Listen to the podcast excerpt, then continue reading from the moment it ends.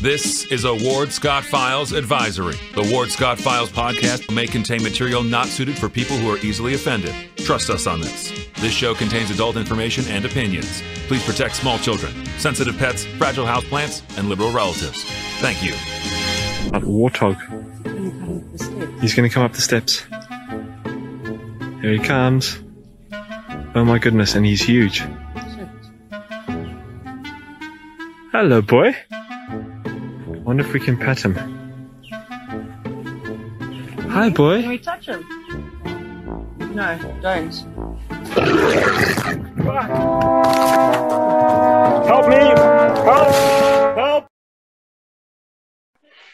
Good morning, good morning, Professor Warthog Ward Scott here in the Warthog Manly Command Center inside the Meldon Law Studio. Meldon Law, with 50 years of experience, the only official law firm partner of the Florida Gators, Meldon Law won't back down.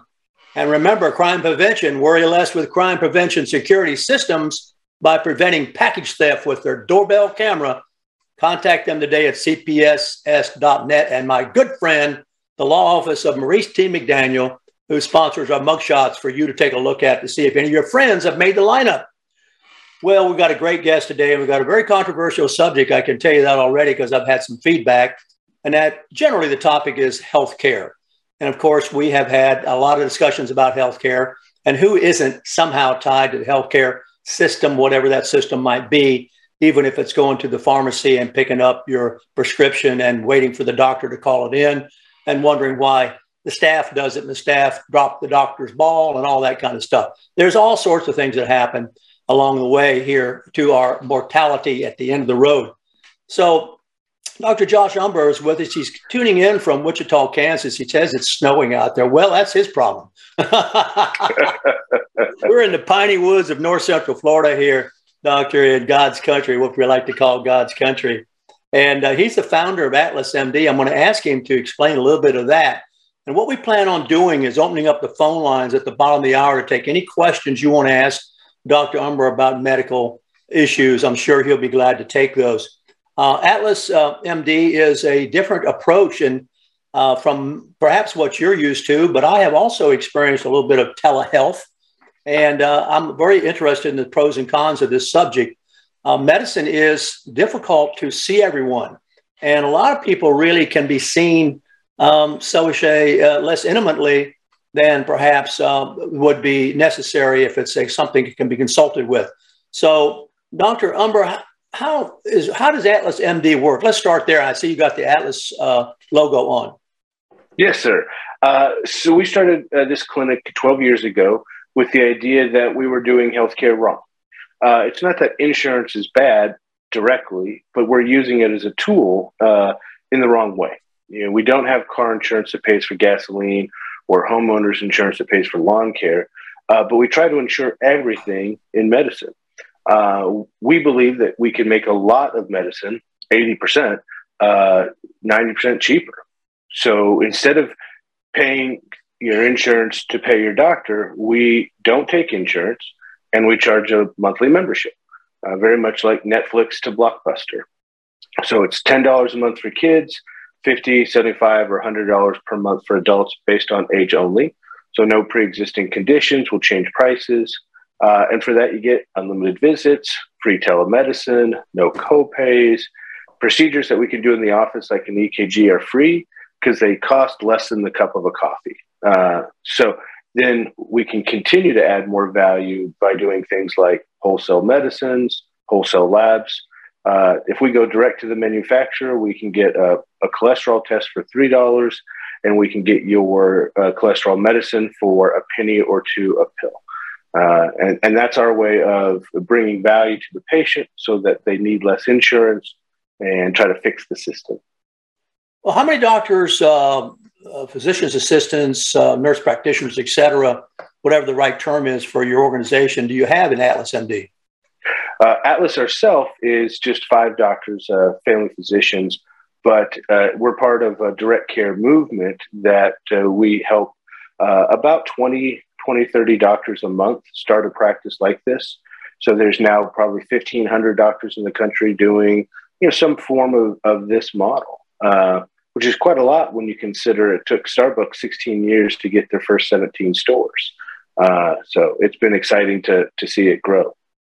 Well, you know, the typical story that I'm uh, familiar with, and uh, I reached the age where I've been, well, not only do I have physicians for friends, but of course I'm a customer of those, is the terrible model, I think, and they think also of the business people making decisions about medical issues.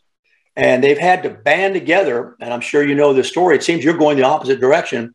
They've had to band together to hold costs down there no longer is there such a thing as you are talking about, uh, family practice, so to speak. Um, now they've had to go together in big partnerships, and the decisions about the medical care they deliver is not made by them. It's made by the business managers of that partnership. Is that the model that you are kind of running away from, if you will, if I use the right term there, or trying to, you know? Yeah, I think, uh, you, yeah, you said it well. We're trying to skate to where the puck is going to be versus where the puck is. And um, I don't really even think you can blame the business people nearly as much as blame the doctors. Uh, now, it's easy to blame everyone else, but uh, it's when we gave them the, the kind of authority or permission to manage the billing side so we could focus on patient care. Makes sense in the beginning, but as it got worse and worse, we kept doubling down on that system. Uh, you know, there's a great line if you want a new idea, read an old book. And if you go back far enough, the 20s and 30s, doctors had membership clinics, and we didn't need insurance for everything. Uh, but unfortunately, med school doesn't make business or innovation a priority in education, which there's a lot to learn, anyways. But um, we, we needed to take back that ownership and say, okay, it, how can we fix the problem? Uh, and as you start to look at that, you realize, well, I don't need insurance for the majority of what family medicine does. It's not like I need an MRI or an operating suite. And uh, if I go and talk to the labs about how to get the best prices, they gave us the answer. They, and they said, well, yeah, if you pay us direct, we'll cut out the insurance and give you a 95% discount. This was wonderful. You know, and then we talked to a pharmacist and said, well, where do you get your medicines and how much do they cost? And they explained how they get medicines direct from the manufacturer, the distributor, for pennies on the dollar. So it, it wasn't until physicians kind of took ownership and said, we're going to work back through first principles style and, and solve this, um, that then we could say, yeah, we need fewer business people jacking up the price to fight insurance, et cetera. Well, we have a lot of patients. Uh, we all are patients in a way, one shape or another, who are listening and watching right now. And some I know personally have had um, an encounter with cancer, and cancer treatment is enormously expensive. How would a patient handle that? That would come to you, say at Atlas MD, you discover it, let's say, diagnose it. Then what would happen? Well, it depends on the cancer. Uh, it, it's, uh, I think, one of the uh, more asked questions because cancer uh, carries this disproportionate weight in our minds. Uh, we're less worried about uh, high blood pressure or aortic aneurysms, but everyone has been touched by cancer. Uh, but it only really makes up 5% of the healthcare spend nationally. Uh, and there's solutions to that. So I've had a patient with a basal cell carcinoma on their cheek, skin cancer. The procedure to remove it is free in our office. The pathology is $70. Uh, we get the results back. It's adequately removed, uh, clear and adequate margins. So skin cancer cured for seventy dollars. Uh, and then people say, well, but that's you know different, and it is. It's a, it's a different cancer, arguably an easier cancer, but it's still a cancer. Uh, we had a patient who was going through uh, breast cancer treatment. One of her uh, estrogen blockers with her Blue Cross insurance was going to be seven hundred dollars at the pharmacy. We could get wholesale for six. So we actually gave it to her the first month for free just to say we could. Uh, we had another patient with a brain tumor. Her chemo was going to be $26,000 and we could get for 1900 uh, So still expensive, but significantly better. And, and not because we do anything other than go to the manufacturer and say, what's the direct price? So there, there's still a lot of ways, even for cancer, to drastically uh, improve the, the system and, and the affordability of care, which means more affordable insurance. So, am I hearing you correctly when you say immunotherapy, for example? My um, um, caller listener here says it costs fifty thousand dollars a treatment. Is a lot of that cost the middleman? Where is that? Where's that cost coming from then? Yeah, it, it can come from everywhere. Um, again, it depends on the specific treatment. Um, you know, if we're talking biologics for rheumatoid arthritis, uh, you know, again, there can be a vast difference between what is billed and what is paid, and and we sort of have a whack-a-mole system where there's incentives for insurance, hospitals, doctors' offices to just keep that suggested retail price up very high so that they have more bargaining power when they're negotiating for uh, actual payment. Um, and, uh, and that creates this false idea of how expensive things are. And uh, in part, the Affordable Care Act requires insurance to spend 85% of everything they collect on healthcare, which, you know, for patient care, which sounds great on its face, but it also gives them a disincentive to uh, find ways to decrease costs of care because each year the premiums are going to go up. So each year they, they need to adjust that with spending. Uh, so we, have disincentivized cost savings in a lot of ways. Um, but uh, unfortunately, not all doctors know they can do wholesale meds or wholesale labs. So it's educating doctors so they can educate their patients, their employers, ultimately back to the insurance company. So, in effect, what we're talking about, if I can paraphrase this, is a standalone lab that still has some sort of partnership among doctors of like interest or skills who cut out the middleman and go to the wholesale source of the, in this case, the chemotherapy, I would suspect is what this gentleman's talking about. That he, and you made a very important point because I see my Medicare bills and I see that the doctor billed a heck of a lot more than Medicare pays. And what, what is happening there now is that the doctor deliberately is billing to the max because if he won't, Medicare will even drop more and more what they pay. Is there a formula that Medicare has of what they're asked to pay to what they pay? I'm sure there must be. It's not transparent. It, it's difficult to find out for each um, you know area for each Medicare Advantage plan. Um, it's not just a go to the grocery store and see the price of uh, things allowable everywhere. Uh, and then hospitals will try to negotiate for you know, more money, more payment. Well, we're a very important hospital. We're the only hospital uh, in this area. So it, it's a constant push and pull, negotiating for the best payment, which on face makes sense, but it ultimately means higher premiums later. And there's not a good mechanism in place currently outside of, of our model to, to help drive those costs down. Uh, for example, Medicare Part D is about a $99 billion budget. Uh, we could save Medicare $1 billion or about 1% on one medicine. The difference between what a patient and Medicare pays for Lipitor versus what our wholesale price is for Lipitor would save the country a billion dollars. If you roll up our 40 best generics uh, wholesale, we'd save Medicare 20 to 30 billion dollars on Part D. So uh, they they need to embrace more solutions like this, but then administration gets in the way. It's a big red tape monster. You know, if it's anything like the NCAA, let me just switch gears here for a moment. sure. that you know, the NCAA has just created this monster called name, image, likeness, where we're paying kids to play uh, football as if they were pros when they actually are students. And the problem with the NCAA, I learned yesterday from a person who understands that organization, is that none of the administrators of it were athletes. they're all um, they, they, don't know what they're talking about. And sure. And this sounds sort of analogous to what we're talking about here. Um, the people running this thing are not doctors. I mean, is that no, right? You're right. And, and it's funny that that we're even shocked by that on some level, right? Like, uh, you know, that you would you would have thought everyone in NCAA was a former athlete because how would you fill that role without it? But we've we've come so accustomed to this emperor's new clothes that oh you don't have to be a doctor to run a doctor's office, and they were kind of right because it's not practicing medicine; it was the business of billing insurance, and and that didn't require a doctor. Uh, but the solution did. The solution to come back in and say, all right, how do we um, change our incentives. And uh, for us, our why is patient care. How do we maximize the affordability and quality of patient care?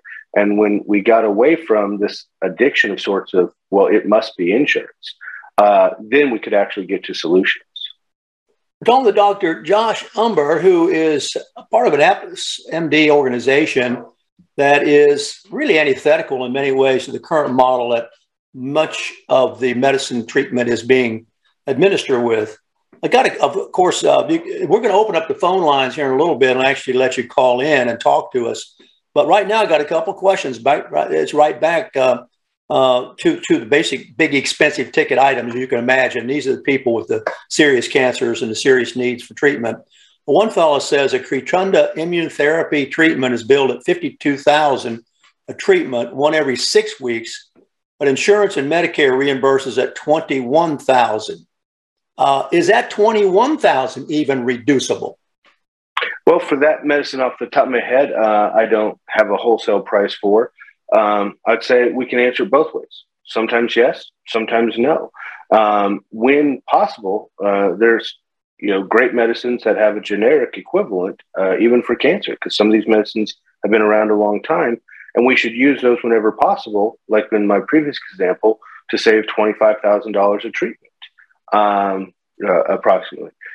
Because every time we do that, we decrease what insurance costs. Um, there's a great doctor in um, uh, North Shore, Florida, uh, Dr. Lee Gross with Epiphany Care, and, and he's worked with his local hospital uh, for direct care and their employees and has uh, published uh, savings of 60 to 70% on their insurance premiums. If we can decrease the cost of insurance premiums that significantly, we can both afford to give employees a raise or help people who are struggling under high insurance premiums, but also improve the coverage. So if you know there's a generic, great, we should be using it. And if not, why is Medicare under reimbursing for care?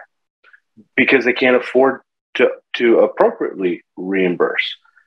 So if we, if we bring them the savings to show them here's where you can save billions of dollars on simple meds then we can fold that back in, and improve the quality of insurance in other places like this example. So the savings would not be initially realized by the patient since the patient's using the insurance to uh, pay it, but would be realized eventually, perhaps even sooner, in premiums that the patient would be charged, right?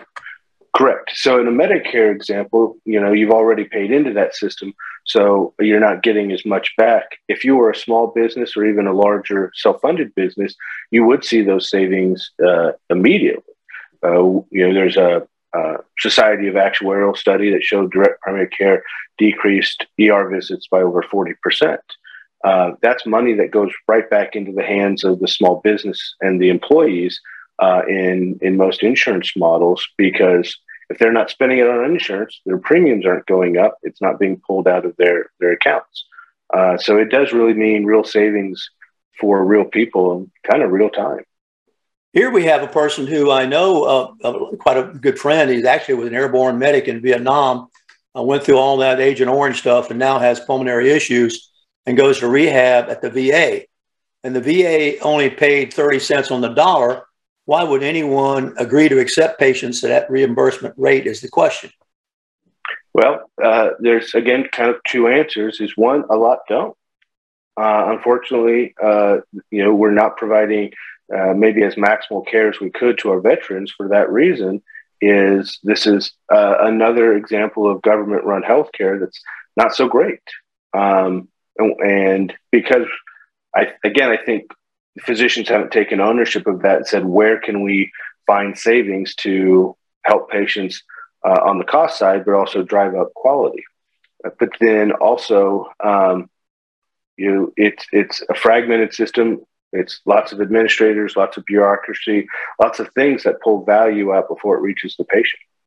Is the, the other question coming in is is the alternative? I understand now. I may not know much about this. Correct me if I'm wrong but a VA patient has a choice of private or VA. But I heard that the reason the patient doesn't uh, often get the right treatment of private because the government's slow to play the private.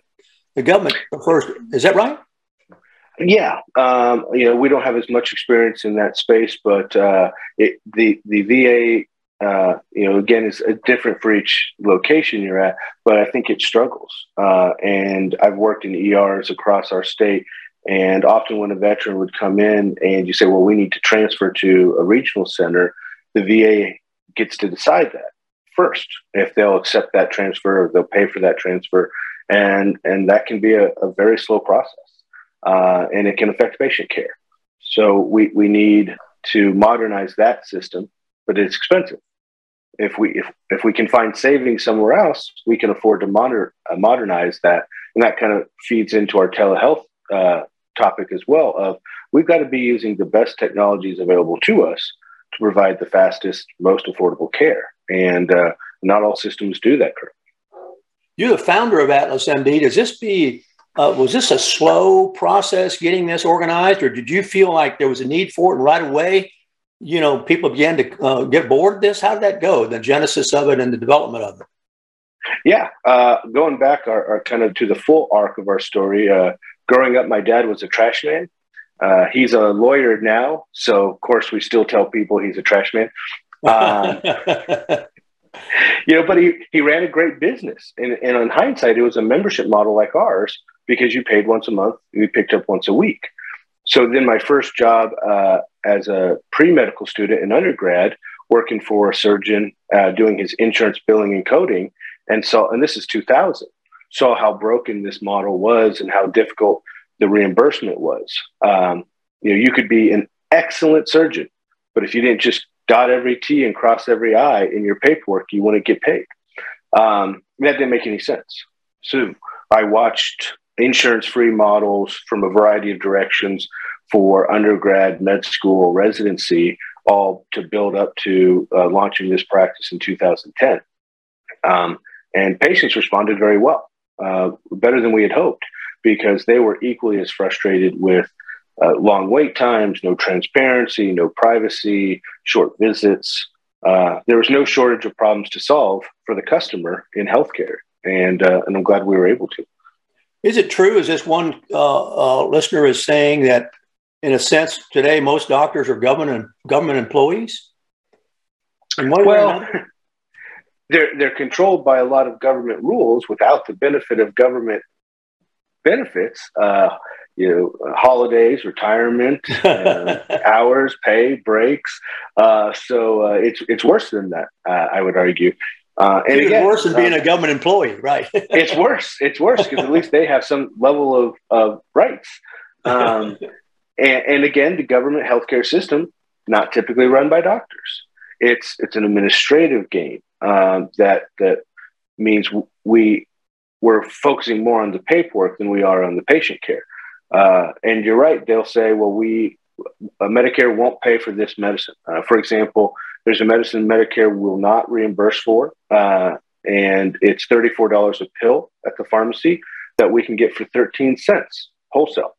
Um, there's a lot of what Medicare does well, but anything it chooses not to, the doctor's hands are tied, uh, the patient's hands are tied. Uh, so unless we go outside of that system, we won't find solutions. I remember being told one time by my cardiologist that, well, we'd order this test for you, but right now your insurance won't pay for it. And yeah. I'm telling you, I mean, it was it was wacky. You know, I mean, I, you told me that, and and uh, he said, you know, we'd like to do it right now, but we have to wait. I think it was another three months before. I don't know how it worked. You know, it's over my head, above my pay grade. But before, before another billing, how's that work? Another billing cycle would come along paying for it. No, no, no. There's rules for all that kind of stuff. They take a mammogram.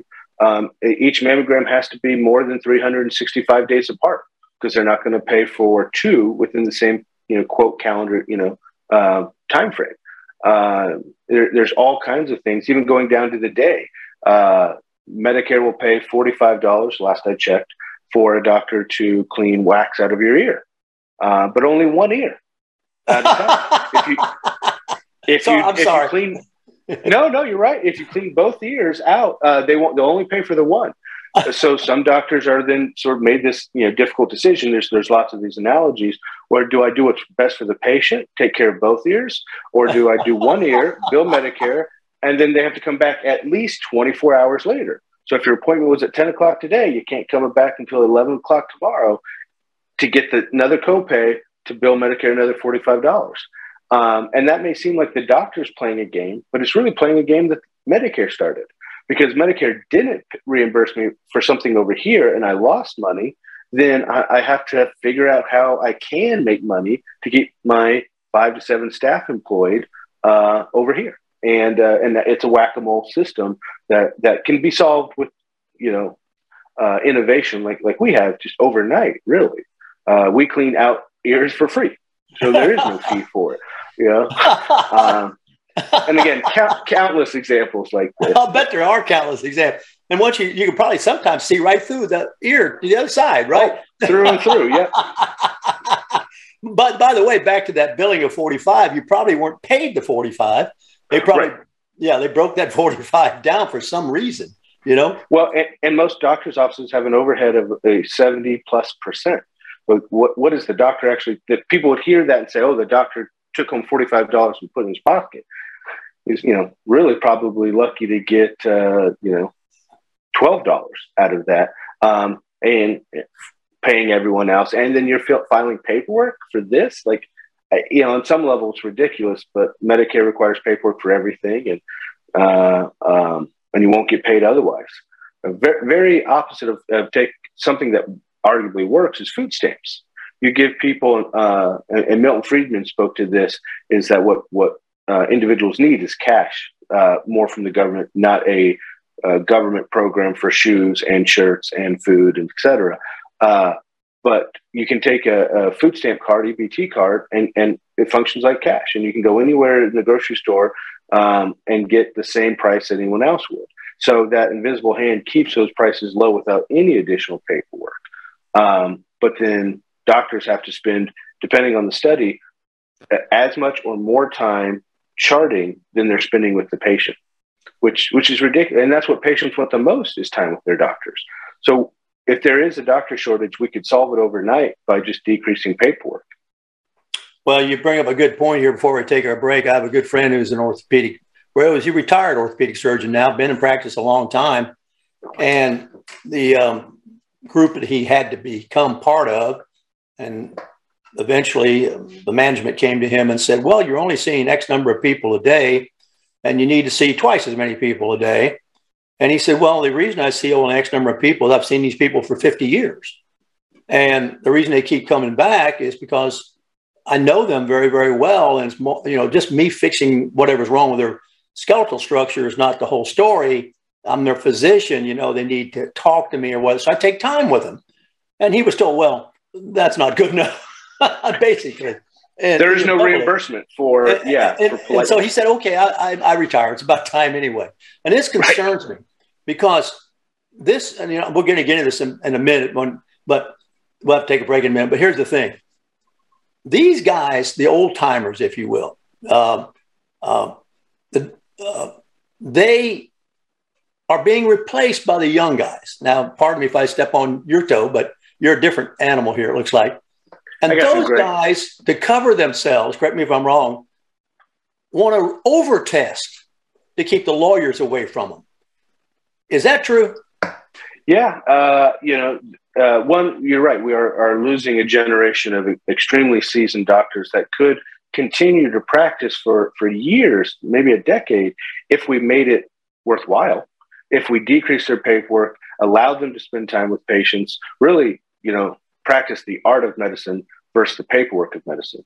Um, but then the the younger generation, is, I would say, often less feels that this is a calling, more feels that it's a job. Uh, sometimes a bit nine to five. Burnout is happening, you know, earlier and earlier in the career. Sometimes as early as a med student, uh, because the the whole system is is broken, and uh, and th- so we lose valuable patient care. And if I don't have time and a relationship with a patient, uh, you know, a, a, doctor could lose more money in a lawsuit than they make in a lifetime. It, it's a, it, on some level, a terrifying experience to go into every patient room and realize if, if this is an emergency, this this could wipe me out. Um, I, I, think that's something often underappreciated by patients. Uh, so yeah, there's when you see that, you're faced with: Do I spend a bunch of this patient's money and maybe create a, a very difficult financial burden for them? Or protect myself so now I've got to find this this Goldilocks spot of, of imperfection where I don't think you need a colonoscopy just yet at two thousand dollars not covered by your insurance. I think we could try some you know affordable medicines or tests or a week or two or three of time to to see if this goes in a different direction. Um, and and that decision alone can be the difference for a career. Um, yeah, med malpractice scares lots of doctors uh, and, and negatively affects patient care and affordability. And, and, and, and, referencing what you talked about a moment ago as emergency room physician, let's say you know you discover this aortic aneurysm, abdominal aortic aneurysm, for example, and your primary care guy, you report that to, and this is this is an old seasoned guy, and he says, well, that's only two point, that's only two centimeters, you know, uh, we're not going to be concerned, you know, we'll watch it. That what you're alluding to. Whereas a younger guy might say, oh my golly, this A, B, and C, because he didn't have that seasoned diagnostic art that the older guy has seen so much of this. You just alluded to it. Well, we don't really need to do that colonoscopy just yet because all these act- factors I know about you, your age and your tests. And here's another big thing I think we need to talk about in a minute. So much to talk about. And I've tried to convince people of this, and I didn't take it up as a younger person because as a younger person, you think you're immortal. But establish a relationship with a physician who knows your history and knows and has a record of your labs, and has a record of your EKGs, and has a record so that you don't wind up in the emergency room. Correct me if I'm wrong. And that guy is working from scratch and doesn't know a thing about you. And yeah, really, am I right on that? Absolutely. I mean, as family docs, I think that's one of the most important things is establishing care and continuity of care, um, because often these pieces come together over time and knowing your family and knowing what their history is okay and watching yours and seeing the bigger picture um, and uh, you don't want to just be a, a, number to another doctor that's got 3000 patients when we only have 600 and we intimately know each patient. Uh, i often think i could give a bio to my patients if they wound up in the emr or er without ever checking their chart because we we know them at and then the better that relationship is beneficial both directions is uh, the doctor knows you better but you know their thought process better. And we don't always have to agree but so we can work through this as a team and say you know uh, okay i know that you're a unique patient compared to my other patients. You prefer more testing or less testing. You want medicine or you're uh, distrusting of medicine. And uh, it's it's a complex dance. It takes time to do it well uh, and so started early and, and, try to maintain that relationship uh, for sure. We're going to take a break here. We're talking about uh, Dr. Josh Umbehr, and we'll never complete this conversation because it's so interesting and has so many angles to it. We're going to open the phone lines up when we get back. Uh, we'll have production pay, uh, put the phone number up for you to call in. And if you call in, we'll put you in the chat room for a second and then put you on live with us. Uh, there's so many questions and about so much confusion and uh, when I get back, if we don't have a call, I'm going to talk to you about the hospitalist. what a creature that guy is. He means well, but he doesn't know you. You know what I mean? Epitome of it in my mind. Right back on the Ward Scott Files, we're going to thank our sponsors and all our donors who keep us bringing you the best stories and information we can bring you. You're right back in a moment. This is Ward Scott, and I want to thank all our sponsors who keep the show going and pay the bills. The Ward Scott Files premium sponsors are Crime Prevention Security Systems, large enough to serve you, small enough to care. Meldon Law, the only official injury partner of the Florida Gators. The Ward Scott Files gold sponsors are Maurice T. McDaniel, Shoot GTR, On the Spot Dry Cleaners, R&R Construction, and Style Cuts. If you are interested in promoting your business on the show, you can visit our website, www.wardscottfiles.com, and click on the Advertise Here banner on the right side of the page or call my friend Freddie at 352 284 3733. Again, thank you to all the great businesses that support the Ward Scott Files. And remember, if you like the show, thank our sponsors and support the businesses that support us. What you just said is one of the most insanely idiotic things I have ever heard. Everyone in this room is now dumber for having listened to it. May God have mercy on your soul. Or that very much surprises me that you've never been tased. You can't handle the truth. All bees poop. A warthog. He's going to come up the steps. Here he comes. Oh my goodness, and he's huge. Hello, boy. Wonder if we can pet him. Hi, boy. Can we touch him? No, don't. Help me! Help! Help!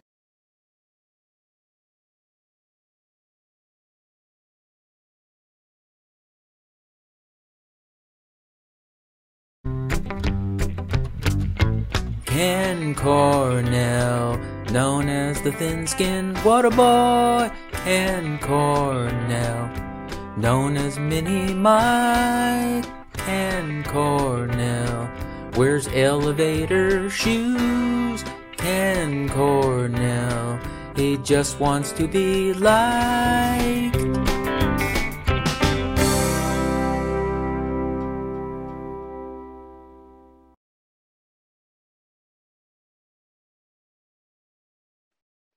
We're back live here on the Ward Scott Files. I want to give a, a shout out to Shoot GTR that has recently become one of our sponsors. A great range to practice your art of ballistics uh, with.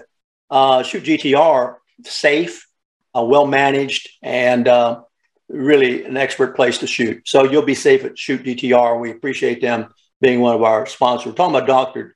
Josh Umbehr. And before, while we are on the break, I, I relayed to him some of my private um, experiences with the medical world. And some of you know uh, I was out for a couple of months from the show, and so many of you all stuck with me and uh, sub for me and all that. And there's a whole story behind that I've never told publicly, but I was telling some of it to Dr. Umbehr here on the break, and it's um it's it's really teaches you a lot when you're at the uh, end of the line, so to speak, and somebody comes back and draws you back and gives you a new lease. Now, one of the things I did learn about while I was there, and I, I found this to be just the way it is, and that's the hospitalist. These guys were good guys, but they didn't know me. You know, they didn't know me, and they met well. And but I watched them; they would change, they shifts. I mean, they were like auto workers. You know, deliberately they didn't want to practice because I guess this whole world had discouraged them from having their own practice, but they could be doctors. You know, real doctors. Is and what they would do is they would come into the room and they would look at the computer and see what the previous hospitalist who'd been on the shift had put in there about me. And it was okay, but it wasn't me, in that computer, if you know sure. what I mean. And yeah. He would come back and he would sit down and the, they would chat with me for a moment and they'd say, da da da da da. And that's the end of it. I wouldn't see him again. And, and um, then the next one he'd come in, he looked at what that guy put in the computer. and sure. a whole new guy. You know, and I'd never seen the same guy twice, you know? And, and you know, my own family guy, he said, "We don't make out. We don't come to hospital anymore." Well, it, yeah, it's it's a symptom of a broken uh, process. Uh, I think analogous hospitalist to family doc, people would say the same thing. I don't see my regular doctor every visit, or they never lift their head up from the computer. They're always typing. It's a short visit. Um, so the same thing that makes a great family doc makes a great hospitalist is time and attention. Uh, but then the same problems exist for both, where the family doctor has to see 30 or 40 people a day, which is a Herculean task, and the hospitalist has to see 20 plus people a day, which you know is for them on sicker patients is, is very full. Uh, so we we need to again as physicians, I think, take ownership of that process. So where can we find cost or time improvements because the number one thing is someone just coming and sitting down next to the bed and listening to you for a little bit and uh, and finding out more. That way, they can you know, have continuity of care and treat you as a person and, and know what you need and don't need. Well, it's quite an experience, and so many people. I'm watching some of the live chat line here. Perhaps we'll have a caller here. Um, they take. I saw. I see a gentleman who said, "Well, he hasn't seen a doctor in 20 years." I would say that's living dangerously because here's what I've learned our assumptions about ourselves are just that assumptions. They're not based on anything. And just a kind of blind faith that today's going to be like yesterday and tomorrow, but you can be in an auto accident. Uh, all of a sudden, what's your blood type? Uh, where do we find it? Uh, there's all sorts of assumption that can go wrong. Uh, you can be standing around and, and and black out, and you know what's this from? You know what we don't know. We don't have a medical history. We'll have to go from scratch. It's going to take us longer to diagnose it, and by the time we diagnose it, we might lose him. Yeah, you know. Uh, not to mention, um, no one would say don't change your oil for 20 years. Don't file your taxes for 20 years. Um, that's, that's you know, great.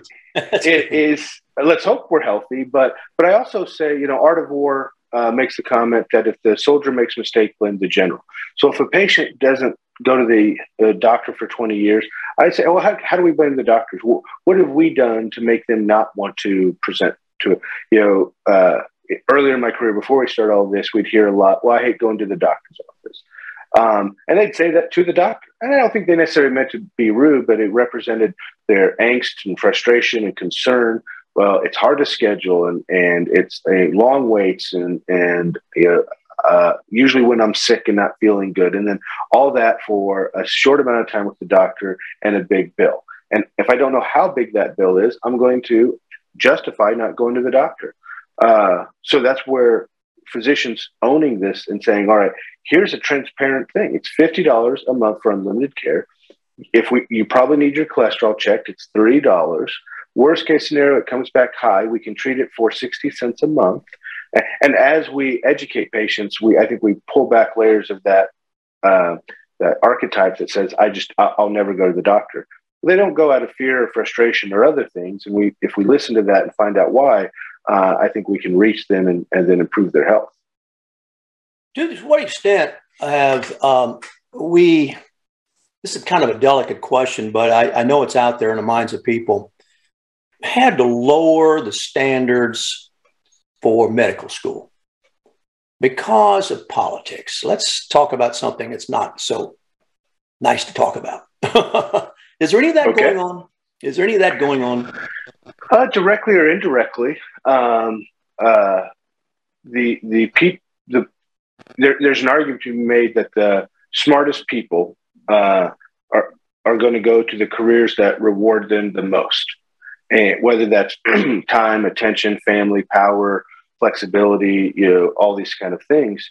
Um, and if medicine doesn't look attractive, from you know, seventy percent of doctors wouldn't recommend it to their family uh, because of burnout, and, and that's not uncommon in, in a lot of professions. But that's that's saying uh, we we're not organically incentivizing very talented people always to medicine if medicine looks bad. We have uh, one of the highest suicide rates, the highest burnout rates, some of the highest um, uh, educational debt, you know, and the uh, high six figures, and uh, and then of course, what's arguably one of the longest apprenticeships: uh, four years of undergrad, four years of med school. It, depending if you're a surgeon, five years of residency, and then if you did a, a sub fellowship, another two, three years. You can be starting your career in your mid 30s. Um, that's a long haul for somebody who could say, I could be a software engineer, uh, either not go to college or, or straight out of college and be making six figures with undergrad debt uh, and work from anywhere in the world for giant, exciting companies like Google, Facebook, Apple, etc. Um, so I, I, can't specifically say I know they're decreasing the uh, requirements, but it is uh, a product of, of the process. Yes, I'm, I'm, I'm, I, I think I know what we're talking about here because the older guys who really are excellent are doing exactly what you're doing in this conversation, saying, suggesting they're saying, I would think twice about going into medicine if I were you, my son, because, you know, it's getting worse. I mean, I don't know of an older doctor because my peer group is that, that, that group of doctors who don't haven't said that to me, haven't said that to me. They're very concerned right. about this. I mean, now we're filling the void some, and they're excellent guys from India. Uh, you'll see more of that coming to our hospitals, and and becoming our electrophysiologists and people like that who are very highly skilled technically. But our homegrown smartest guy in the class probably, and I think this is an interesting study, is going somewhere else and doing something else. I, I, I think. I, am just anecdotally thinking that based upon my experiences. I, I think as, as, as society and technology evolves, um, you you go from being a kid and thinking you know doctor, lawyer, teacher, fireman, space cowboy, uh, to you realize well, Google, uh, again, Amazon, Apple, drones, um, SpaceX, Tesla, that you could there's there's even more demand on their attention for uh, exciting opportunities, and uh, it's not going to default to just these these ones, uh, especially as people uh, distrust doctors more through the through COVID or whatnot. Say, well, boy, I don't know if I want to be a doctor during the next pandemic. I would rather be able to work from home and not have those complex issues. Uh, yeah, uh, there, there's like any profession, lots of incentives and disincentives. Uh, all the more reason for me, family medicine is a love story. Uh, you know, I love the profession, I love my patients, I love the model. Um, the, the I don't love burnout. I don't love my peers committing suicide. We, if we fix it for one, we fix it for the other. And the the more attractive healthcare is because you can make a good living while helping people and not being too rushed uh, and really connect, then I think that's how we can organically uh, attract some of the, you know, best and brightest. Telehealth has been helped, has it not, by COVID? By that I mean, I know that my uh, pulmonologist, for example, friend, for a long time didn't go to the office and started doing everything by Zoom or telehealth. And the reservations about that I had from somebody who saw our advertisement for you coming on the show today was well, how do you get your blood pressure taken over telehealth? How do you get your temperature taken over telehealth? You know, all the basic types of things that require hands on he was talking about. What's what do I what's the answer for that? Um, telemedicine is a tool and uh, a wrench makes a decent hammer, uh, but a hammer makes a horrible wrench. Uh, you use each tool appropriately, and uh, the the ability to have telemedicine in combination with your family doctor or relationship with whoever you're working with is is a, a overall benefit. Uh, you the the idea about vitals is a fair question, but there's more technology for patients to check vitals at home than there ever has been. I mean, in 2022, I can tell a patient, have your watch send me an EKG. Right. Something impossible five years ago. Um, that now routinely I'm having people smartwatch uh, alert them to an abnormal heart rate uh, rhythm that could be AFib. Fantastic, because that's a hard thing to catch sometimes because um, it may come and go. And usually by the time it starts and you get to the office, it may have gone. Um, so being able to catch things in the moment, your pulse oxygen while during a pandemic related to lungs. Um, if you take things back far enough, horses were a medical technology because doctors didn't have to walk to your home. Um, and all visits were in the home. And you could argue that that's you know a fantastic way of having a visit because you can see their living space, etc. Um, and then there's a book, The Social Transformation of Medicine, about healthcare, you know, through the 1910s and 20s and 30s, et cetera. Uh, but then roads was the technology used for healthcare, then phones. Uh, because, well, if we can just talk, if you have a question about how to take your Tylenol, I don't. We don't need to be in the same room. You and I don't need to be in the same room, and we get to have this conversation across the world. Uh, why wouldn't we bring those kind of things to our patient care in any benefit? Uh, if you want to come in, you should always have that backup as an option. But you might have questions before uh, and after your appointment, and now it's a it's a much richer experience. We can talk about your depression for weeks by email and kind of tease this thing out, uh, you know, it, with the time it takes. But we can't do that in a seven minute visit, uh, reimbursed by your insurance, where I spend more time on your paperwork than I do talking about your your depression or anxiety. So um, I, I, think it's a net gain uh, by far. And you know what you brought up is very interesting because I have all these I have these pulsometers and watches and cardio and all those things. We actually measured your EKG and sends it to your physician. He can read it right there as you. Uh, and here's the plus about that. As you know, if you go into your office, say, oh, that's not perhaps a typical moment in my day. I'm right. coming into your office under a certain anxiety or whatever that affects my pulse, except my blood, you know, white coat syndrome, all these things. Yep.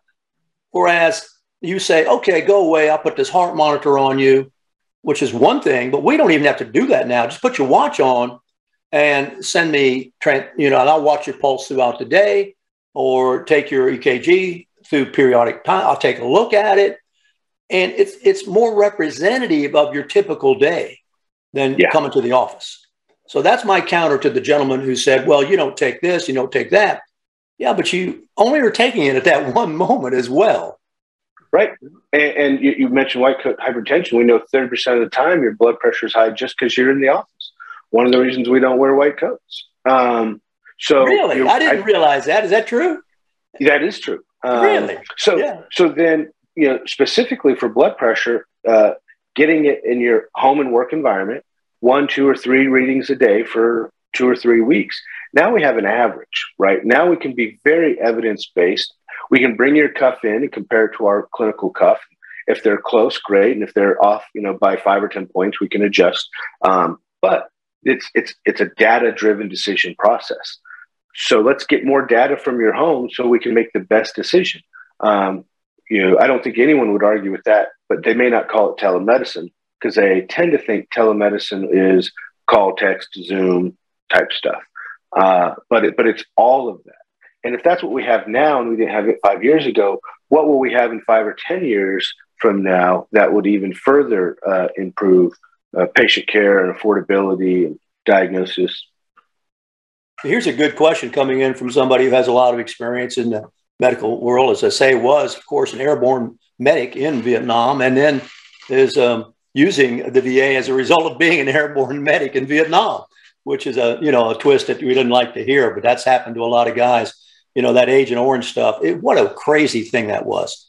Um, sure. Why did we not think it wouldn't defoliate people just as it did trees? I, I and then we marched our own guys right through it. I, I you know, I've never understood that, but uh, you know, it, you know, it's war, so I guess that's the case. But but here's the here's the point this listener's making, and I think it's interesting. If we can supply your office regularly with reliable data from these technological innovations we have, does it therefore free, and I would think the answer would be yes, does it therefore free you up for the more esoteric decisions that you would make through art, interpretation, your experience, your skill, and nurse tech uh, practitioners and physician assistants can feed you uh, that data and not necessarily tie you up so that you can see more people. You follow his drift?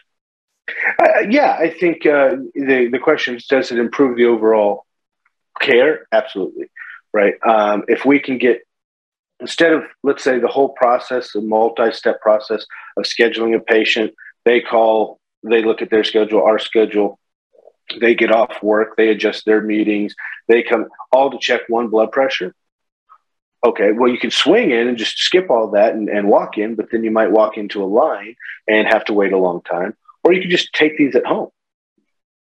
I mean, we're talking about you're spending for a, a, a $20 blood pressure cuff, you're going to spend way more of that in time and travel, especially gas at $6 a gallon, uh, to, to get to the doctor to check one blood pressure. And, and that's not always representative of your average.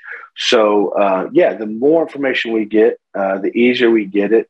You know, right data, right time, right decision, and uh, then you're right. We can dive into more complex things. Basically, uptrain is uh, uh, take the time to call the specialist on a complex case, research it a little bit further. Uh, you know, talk to the lab to see which test might be the best test at the best price for a unique diagnosis, uh, which means less specialty care, more continuity, um, lower impact on your insurance premiums.